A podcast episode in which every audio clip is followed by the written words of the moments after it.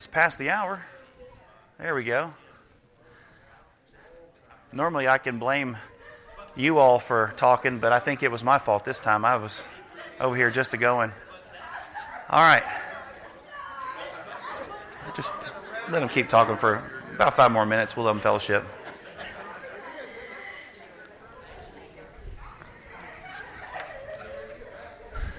Jill's having a good time back there. She's just a laughing.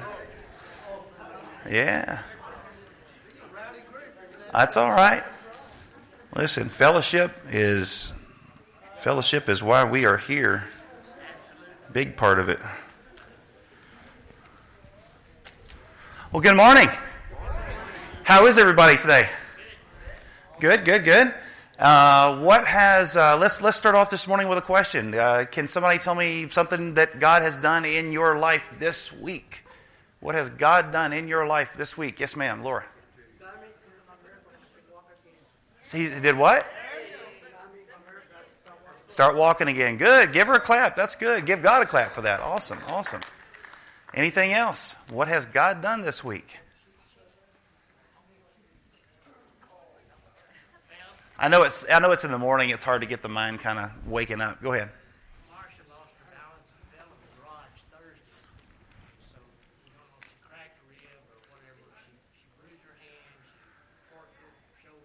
Goodness.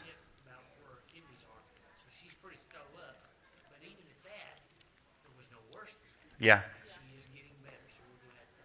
Good. Very good. Hey, would somebody volunteer this morning to say our prayer? Would, would anybody be willing to write down our prayer list and then say our prayer? Would you say our, you can do it for us? Do, do you mind? Okay, thank you.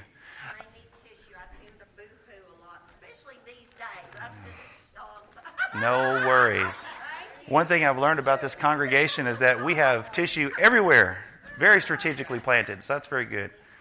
All right. Uh, okay, so what else? What else has God done? Yes, ma'am. Uh, three of our ladies in our congregation are currently out on the walk. Yeah. Penny Lewis. Yeah. Penny Lewis and Tiffany and um, Maxanne.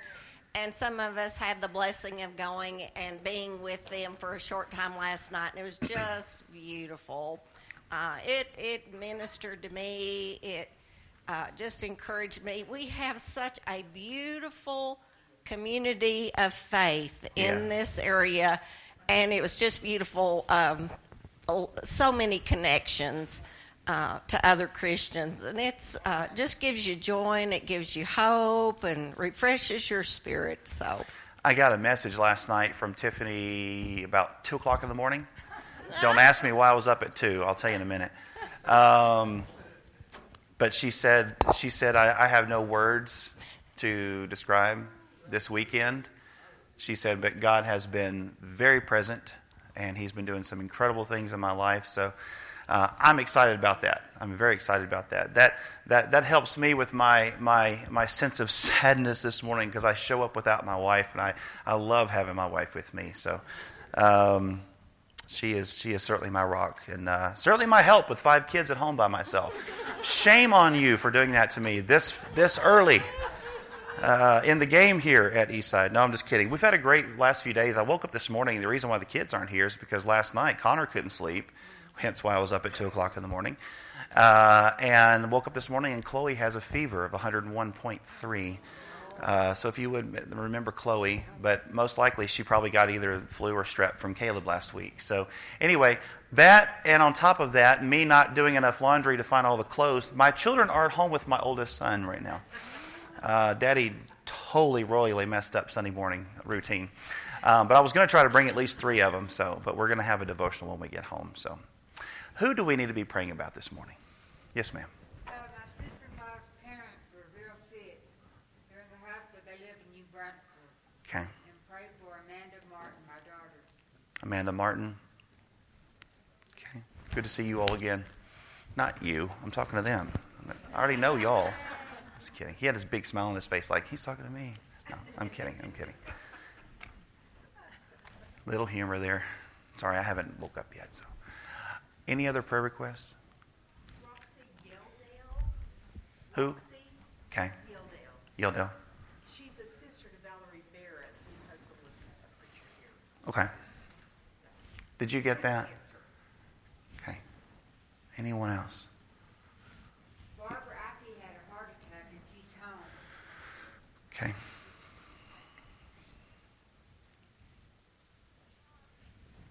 Uh, Roxanne. It's been spring break. Yeah. Now we need to pray for the children and the teachers that are going back. Thank you. That's right, Jill. I just know that sometimes these kids go into a completely different routine is completely changed. Mm-hmm. Making that transi- transition back can be complicated. So Okay. One or two more? Yeah. I didn't hear you. I'm sorry. Her son-in-law and his family. It's Bo.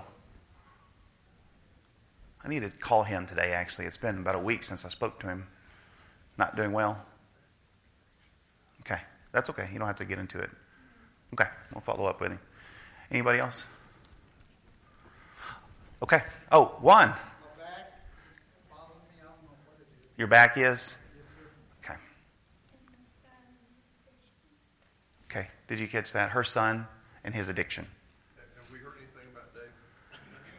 Uh, Alan, any news on David? Did anybody have any latest updates on David? Marcia texted uh, Sally Friday morning, I think. and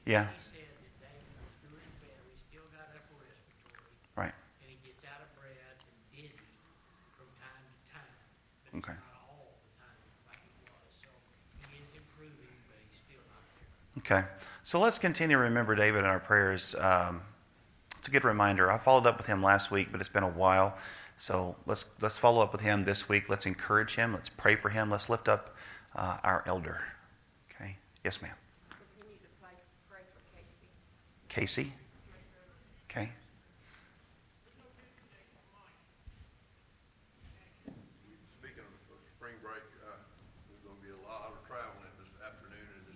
Yes. People going home. So travel mercies, as we say, right? Okay, that's good. All right, Sandy, would you I'd word be us a honored. prayer? Thank you. Holy Spirit, please help us and guide our hearts and minds and help us to align perfectly with you as we pray. Father God, it's good to be alive and it's good to be in this place. I just, I, you've poured out some challenges, but you've poured out blessings tremendously. And you are on the throne and you are at work. And uh, um, that we know that the devil's a bad, bad devil, but you're a good, good God. And uh, if things have not turned around yet, then it means you're still working on it. And we're going to hand all of these problems over to you. And in the meantime, we're going to do our best to rejoice and give thanks for the countless blessings we can't even think or name. Lord, we're thankful for our physical families, our biological families, but a lot of times, even better is where we get adopted in to the communities of faith, but even better, the eternal family, and what great rejoicing there will be. We rejoice in this beautiful weather. We could use sh- some rain. Lord, we ask you to be with the women on this walk, and we just rejoice that we just hope that they get a little sense of how much God loves them. Lord, you've heard each prayer request, each person, and I know there are many that we are carrying in our hearts too, and we lift them all up to you. We ask for quick healing for Chloe. We lift up uh, Amanda Martin. We lift up uh, Roxy Yeldell as she is battling cancer. We're thankful Barbara Ike has come through her little heart thing, and I thank you that I'm coming through mine. Uh, for the people on spring break, we pray for safe travels and that things will settle down and get back into a routine for the teachers and kids so that they can make the best of every day and learn and uh, just make it a great school year the rest of the year. For Pam's son and son in law, we pray that you bless them and help them. We we are so thankful for Juan and his faithfulness. His back is hurting, but, but he is still here. So thank you for that and be with him. Uh, we love David Miller, and we know that you love him even more. And whatever is going on, we know that you are more than able to heal him. We want him back and healthy with us. Lord, we continue to lift up Casey and his precious family, all of his family, and we speak life and healing and blessings. We ask for traveling mercies and protections today, especially, but in all of our journeys through life. Most of all, we thank you for Jesus. What an amazing gift you have given us. We love you so much, and we thank you. In his name, amen. Amen. Sandy Toda Rabah. Thank you. Toda Rabah. Um, so, we are embarking on a brand new series that, that I'm entitling Secrets of the Tabernacle Revealed. Uh, a few weeks ago, I had solicited some suggestions from you all, and I fielded a few of those. And one was a suggestion that we look at this thing in the Bible called the tabernacle. And uh, so I thought we would do that. The tabernacle has been a study of mine. It's been kind of a, uh, a hobby study, if you will. You know how you, you read the Bible, but then there are certain subjects that are kind of like your hobby subjects, if you will. Uh, I've always loved history and archaeology and languages and culture and those types of things. And I've always really loved types and shadows and pictures that the Bible uses to describe things. You see a lot of it, for example, in Bible prophecy. Um, you see a lot of it all through the scriptures. And, and I find that type of thing very fascinating. You know what I mean? Uh, it, it, it reminds me of what Jesus said a long time ago when he was talking about what real spiritual perception is like when you, when you, when you were able to perceive what God's really doing. He says, he says, it's like seeing, but it's like really seeing. Does that make sense? It's like hearing, but it's, it's really hearing. It's another level of seeing, it's another level of, of hearing. L- let me give you an example. A long time ago, um, the people of Israel, when they were wandering in the wilderness, they had no water. Remember this? It was one of the first tests that God gives the people of Israel when He leads them out into the wilderness. And the Bible even says that God does this on purpose. God withholds, um, not to the point of killing. God has no intention of killing His people or, or making them starve to death or go thirsty. But God will absolutely allow uncomfortable circumstances to come into your life for a season so that He can test you, right? So He can see if your faith, so that you can see if your faith is real, is it growing, and how are you going to respond to God or to other people. So he allows them to go thirsty, and the first thing that they do is what? Remember? Grumble. They grumble and complain. They grumble and complain. Um, and thank goodness we don't deal with that, right? Grumble and complain, grumble and complain. Um, so they grumble and complain. And then God, God tells Moses, He says, I want you to do something. And it's very strange what He tells him to do. He says, I want you to take your staff and I want you to go over to that, see that really big rock right over there? I want you to take that staff and I want you to what? I want you to strike it. And so he does. And when he strikes the rock, what happens? Water flows out. You ever thought, isn't that a strange story? Let me give you a little hint. Whenever you uncover something in Scripture that sounds strange to you, it's because it is. and the reason why God is doing something extraordinary or out of the ordinary is because there is a deeper meaning. Does that make sense? Okay, pause that for a moment. Fast forward. So, 40, or uh, was it 40 years later? Or is it about midway? I can't remember, but sometime later, sometime later, the, the scenario happens again. God withholds. They start becoming thirsty. They start grumbling and complaining. They start crawling out to Moses. Have you led us out here to die? And so what happens? And so God confers with Moses. Moses confers with God. God tells him, He says, I want you to go to the rock and I want you to what? Speak to it. So Moses says, Okay. So he goes out and he goes to the people and he says, You bunch of ungrateful people, do I have to give you water from this rock? And so he strikes it again. Oops. Now, you and I, we've grown up with a, a view of God that I think is somewhat colored by modern thinking because what God does next with Moses, I think most of us that would probably bother our sensibilities quite a bit. We would probably say that's not fair. But what did God do? Because he did not do what God told him to do and speak to the rock and let water come forth, he says, I'm not going to allow you to go into the promised land. That's a big deal.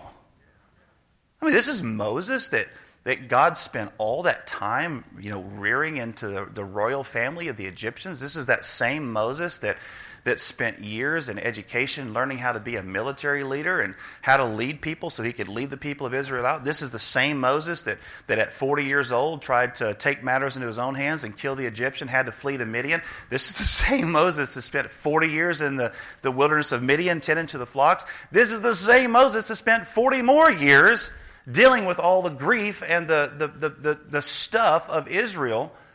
And now finally, they come to the promised land and Moses makes one mistake. Why is God so adamant about this picture that he's creating? Let me give you a hint. Because Jesus in the New Testament is called the rock, is he not? He's the rock. A little bit later on, the Apostle Paul says that the rock followed the people of Israel and led them through the wilderness, and that rock was Jesus Christ. So the picture makes sense. There's two rocks in the Old Testament. The first time, the Jews do what to the rock? They strike it, and out flows water. And that's what happened with Jesus, isn't it? Jesus came to his people, he spoke to his people. The people responded by doing what? Crucifying him. And literally on the cross, out flowed what? When the Roman centurion hit him in the chest? Water. Do you see the picture? Now, let me set up the second picture. The Bible says there's two comings of the Messiah. The first one has already happened 2,000 years ago. The second one is going to happen when the Jewish people have their backs up against the wall. The, the Bible describes world wars. World wars happening all over the place. It describes uh, the Jews being exterminated again, just like in the days of Hitler. And it says that there's, there's going to come a time. This is, this is over in. Um, Zechariah chapter 12. And it says there's going to come a time when, when they're going to cry out for their Messiah and they're going to come to realize that their Messiah all along was Jesus' Messiah, Yeshua. And they're going to cry out for him. And Zechariah chapter 12 says, They will look upon me whom they have pierced. Jesus told the religious leaders, He says, You will not see me again until you what? Say, speak what? Blessed is he who comes in the name of the Lord. Adonai. Yes. So, what's the point there? The first coming, his people will strike the Messiah. The second coming, they will speak to the Messiah. They will implore him to return. In the midst of their misery, in the midst of their pain, in the midst when, when, they're, when it looks like their, their life is almost over, they're going to entreat their Messiah. He's going to hear, he's going to respond, and that is what the Bible in the book of Zechariah calls the second coming. Now, do you see the picture? God wanted to lay the picture down in the Old Testament that when he comes the first time, he's stricken. When he comes the second time, you're speaking to him. But see, they messed up the picture. They messed up the picture because they struck the rock twice. They communicated something that God did not want to communicate. And so God said, No, you cannot go into the promised land. Now, um, at any point during this, if you have comments or questions, stop it right here. Just raise your hand, okay? I don't, I don't want to be um, the kind of person that just talks and, and runs my mouth and, and not give you an opportunity to respond or have some back and forth. So there you go. All right. Hold on. Hold on. Oh, she's going to bring you the microphone. I just have a Yeah. question. My daughter does Bible studies at home. Yeah. You know, she doesn't go to church because Sunday's her only day off. But anyways, um, she's talking about um, the second coming Yeah. of Jesus. I mean, um, what is? I'm just confused about all that. You know, about not about Jesus coming, but what's leading up to his second coming to Mhm. earth. I'm just a, a lot confused. So she's And very I- confused about the second No, coming of I am. Christ. I am. Okay, let me let me resolve that in five minutes. Okay. I'm, that's a joke. It's a really, really bad joke. Um, so, so let me give you a real short version, like a really, really short version, um, because this, honestly, this could be a no other, this could be a whole other class right here, just talking about the last days. Um, ooh, sorry. Um, that was really loud and embarrassing too.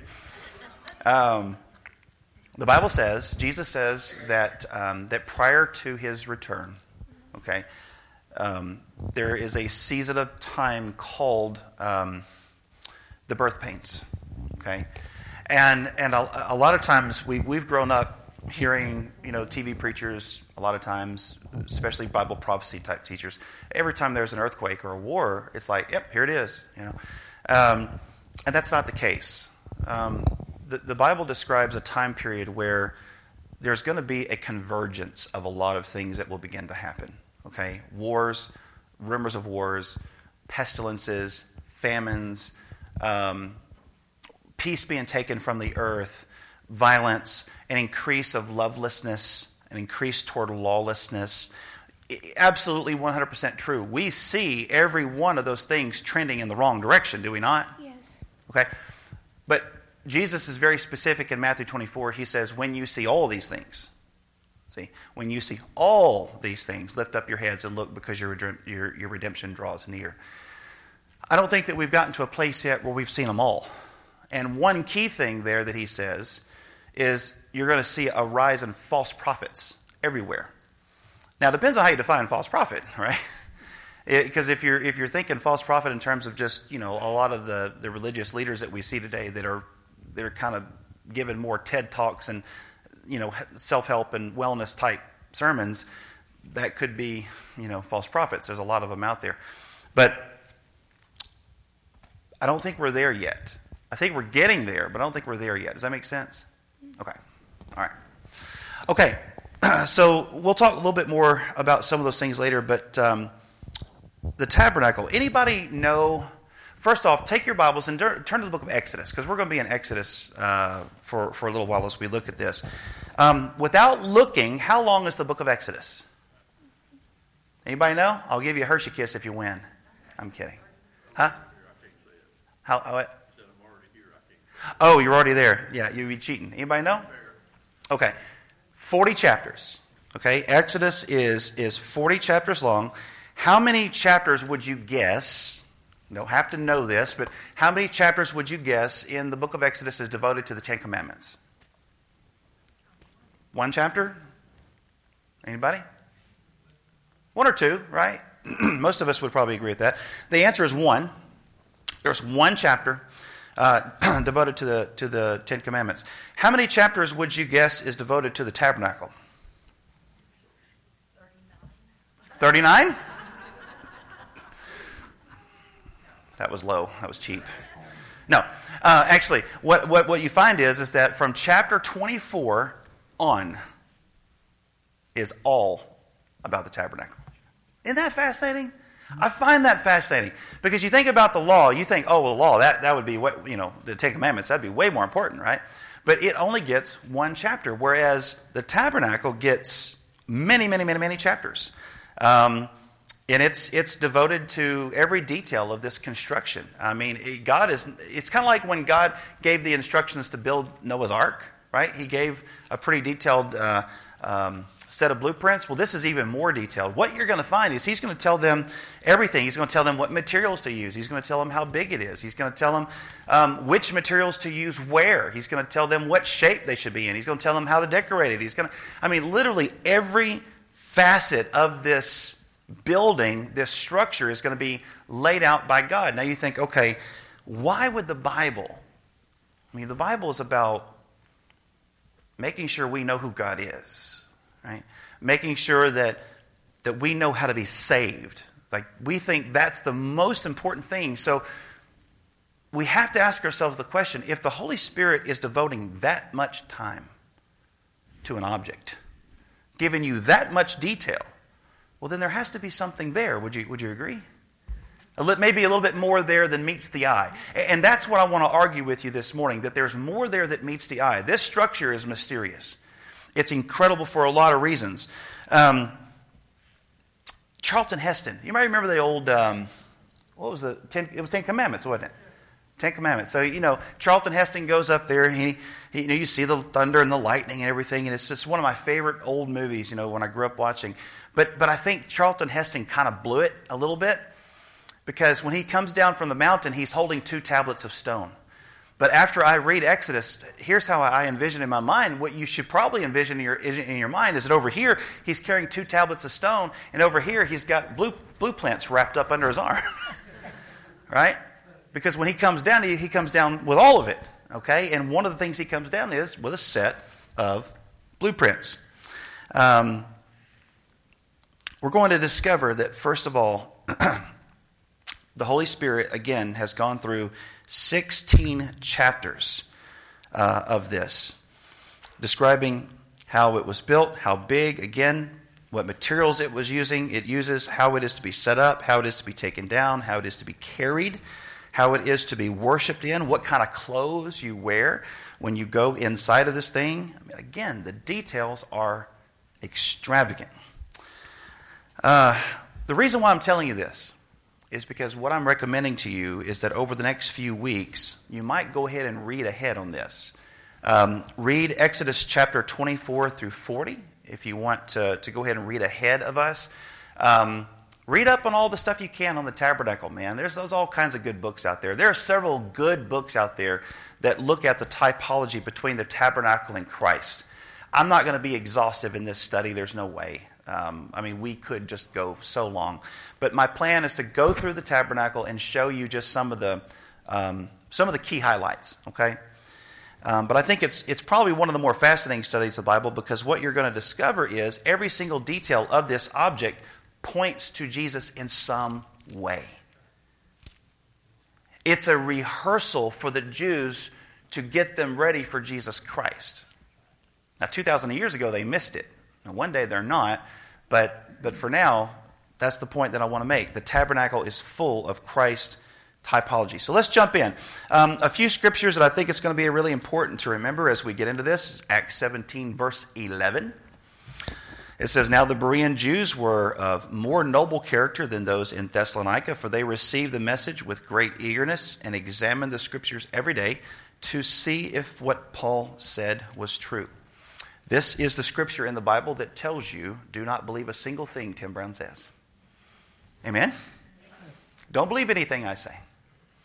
Go to the Bible. Know it for yourself. Because guess what? I, I've been studying the Bible for a long time, but I don't have it all down, right? Do you? I don't have it all down either. So there may be some things that I'm off on. So it's up to us all to make sure that we're good Bereans and go to the scriptures and make sure that we see whether these things are so. 2 Timothy chapter 3 verse 16 all scripture is given by inspiration of God. It's profitable for doctrine, for reproof, for correction, for instruction in righteousness. Now, many will argue that, that this couldn't have included the New Testament because the New Testament wasn't written by the time of Paul. And, uh, and I, I, get what people are saying when they say that, but I disagree because we're 2,000 years removed and not a single one of us look back and say Paul's writings are not Scripture, right? So even though I understand it's talking about the Old Testament, now as a Christian looking back, I realize that the whole Bible is profitable, right? For instruction, for righteousness, instruction in righteousness. You say, well, Tim, how is studying, you know, 16 chapters of the tabernacle going to help me with instructions in righteousness? This sounds like it's going to be a boring study. Walk with me. Because I promise you, as we walk this journey, you're going to begin to see things that you didn't see before, and you're going to begin to hear things that you didn't hear before, and I believe it's going to start speaking to some things in your spirit that, that will excite you. Um, Romans 15, verse 4 For whatsoever things were written aforetime. This was written aforetime, right? Okay. So whatsoever things were written aforetime were written for our learning, that we, through patience and comfort of the Scriptures, might have hope. Um, Hosea chapter 12, verse 10. I spoke to the prophets and gave them many visions and told parables through them. The word there for parables, it means, um, it means similitudes, pictures, types. Um, one of the things that you, again, discover about God is that He likes to use pictures and symbols all throughout the Scriptures. And what the Bible tells you in Hosea is that one of the ways that God likes to speak is He likes to put things into pictures. Why? So you'll search them out. So you'll search them out. He, he wants you to be interested. And so what God will do is he will, he will give you a little bit of the mystery so that he can whet your appetite and draw you in. And as he draws you in, you get to encounter God in a, a new and unique way. Isn't that fascinating? So I'm going to argue as we get into this that the tabernacle is one of the biggest pictures, models that we have in all of the Bible. Okay, now before we get into this uh, and look at the architecture itself, I want to note a few things about the tabernacle. Um, let's see. Alan, did you say the next slide is the video? Okay, I'm just going to go ahead and show that really quick. I found this little video on YouTube and I thought it was great. Um, most of us growing up in church, we kind of know what the tabernacle is. We kind of know what the main items are in the tabernacle. But I want to kind of just show this video and it'll kind of give you a quick overview of the, of the items and the, the, the, the what the tabernacle looks like. Okay? Let's see here.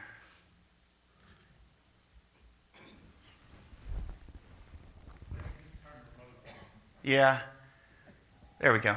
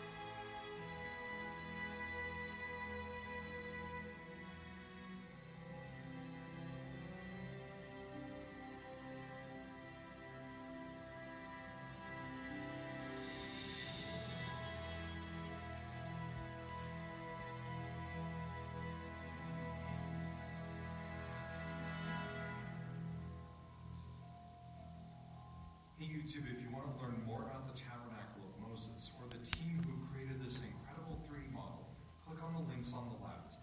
Also make sure to subscribe and click the bell icon to be notified of future videos. Wasn't that neat? I love that. I can't, I can't see the Ark of the Covenant without thinking Indiana Jones. Every time I see it, I hear the music playing in the background. Of course, I like Indiana Jones. Um, the tabernacle. There we go. The tabernacle. I want to suggest to you as we as we go through this that there are at least there could be more, but there are at least four levels of meaning behind the tabernacle. The first is the simplest. What was the tabernacle's purpose? What was the tabernacle's purpose? Worship, presence of God. It was to be a physical location on the earth that would house the holiness of God, the presence of God, and this would be the central location, right, where you would come to worship the one true God upon the earth. That's the first level of meaning. What you also find is when you get into the New Testament is that the tabernacle is also used as a picture, particularly by the Apostle Paul, as a picture of Jesus, right? Jesus is the temple. You might remember when Jesus uh, was in that same context in, uh, in, in, in the, at the temple in Jerusalem. He says, Tear this temple down, and in three days I'll do what? I'll build it back. Was he referring to the physical one? No. He was referring to his body. So he likens the temple to his body. And you're going to see there are several verses in the Bible that equate the temple with Jesus Christ. then you turn a little further into New Testament, and there's another picture. This is another meaning that the temple has, and that is the body of Christ, right? Because you and I have the Holy Spirit inside of us. And so Paul says, You are a temple of God. So it matters how we live our lives. It matters whether we live a holy life or not. It matters how we treat other people. Why? Because we have God's presence now living inside of us. So that's a third level of meaning that the temple has.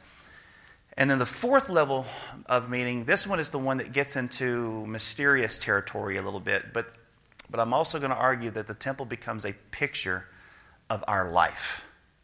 Not only is it referring to God, not only is it a picture of Jesus, not only is it a picture of the church, but it's also a picture of me and you.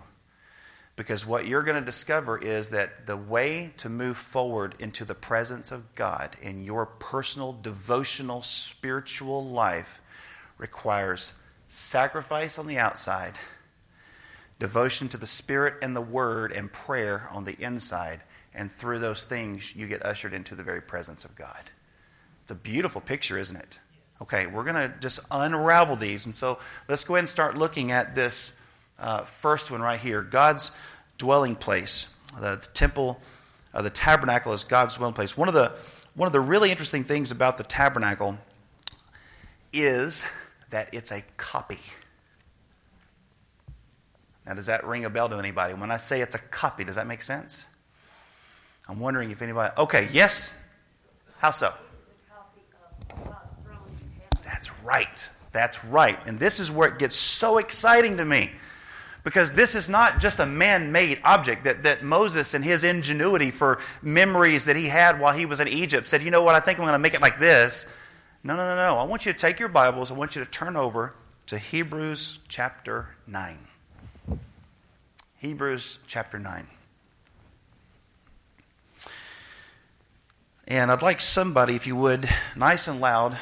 Who has the microphone? Who's got the mic? Okay.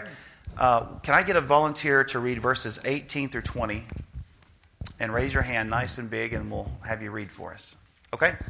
He'll get it over here.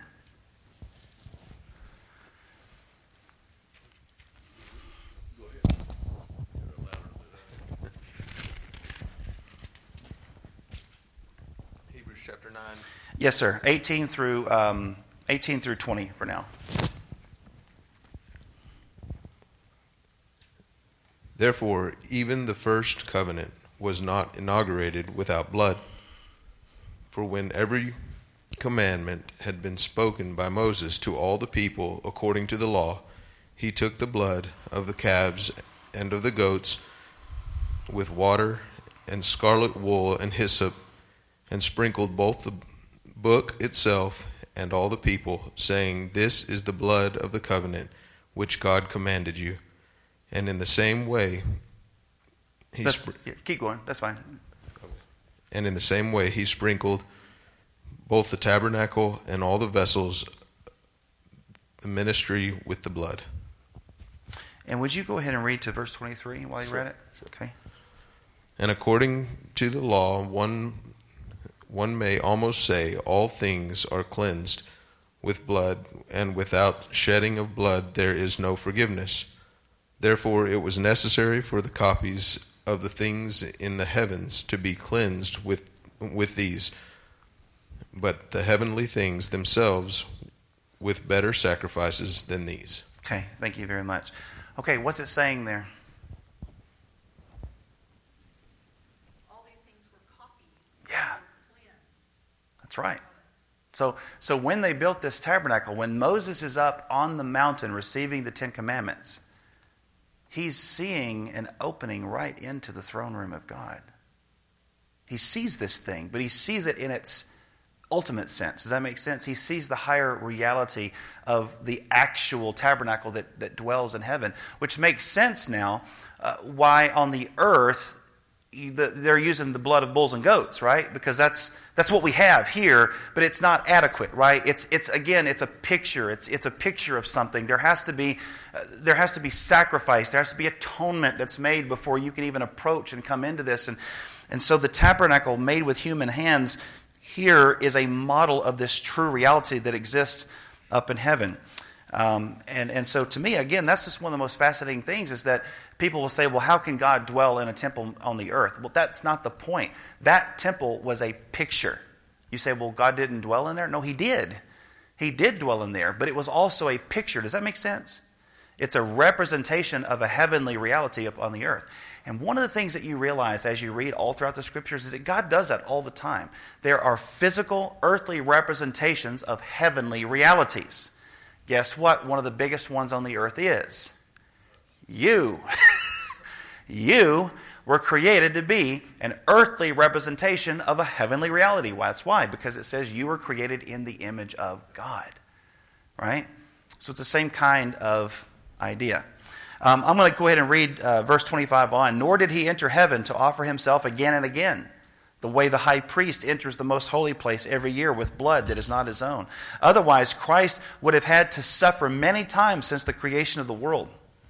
But he has appeared once for all the culmination of the ages to do away with sin by the sacrifice of himself.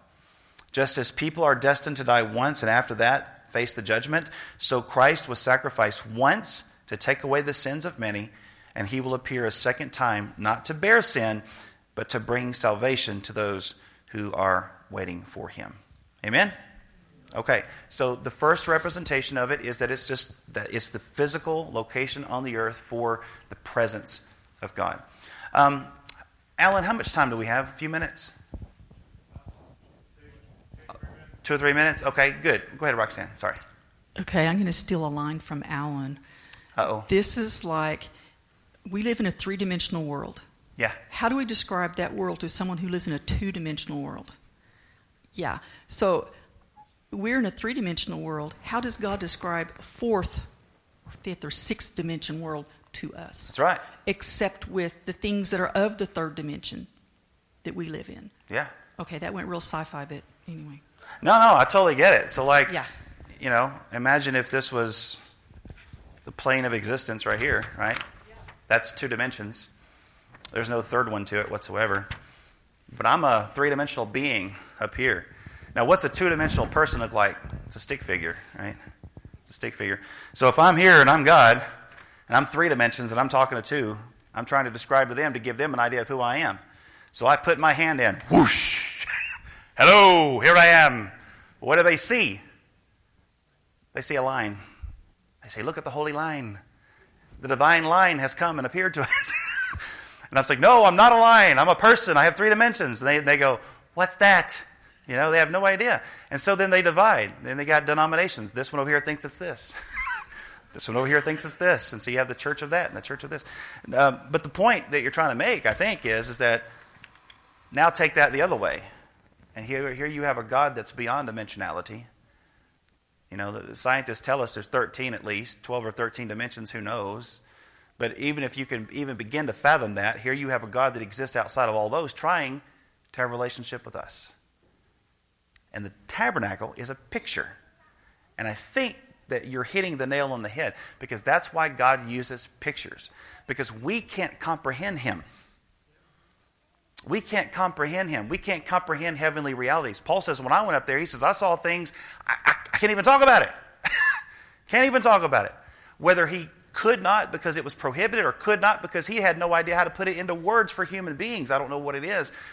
But the point is, the tabernacle is a picture to communicate higher realities. Okay? Very good. Um, are we out of time? We are out of time. Okay. So I wrote this and I was thinking, okay, I'm thinking I'll be able to probably do about six pages of notes. We got through three. Three. Okay. Um, next week, we're going to look at how Christ is modeled through the tabernacle. So if you want to look that up, just look up scriptures, um, take a concordance or whatever, and look up the scriptures that, where Paul uh, describes Jesus and he uses the illustration of the tabernacle. Okay? Amen? Okay. Let's pray. Father, we thank you for the time that we've had this morning. Um, thank you that we get to go into your word and to, to just look a little deeper at some things that don't get looked at very much. And so I pray, Father, that, that in lieu of wanting to have a devotional thought to take home, uh, I realize that we're building up something big here. Um, I pray that we would just take home the simple truth that at no matter what stage of redemptive history, whether we're talking about the tabernacle or whether we're talking about the temple or whether we're talking about Christ or whether we're talking about the Holy Spirit dwelling in the body of Christ or in us, the point, I think, in all of it is that you are a God who desires to be with us. You are a God who desires to, to let us dwell with you and be in your presence and, and help us to remember that that is the reason for the tabernacle, because you desire to tabernacle with us. In Jesus' name we pray. Amen. Thank you all.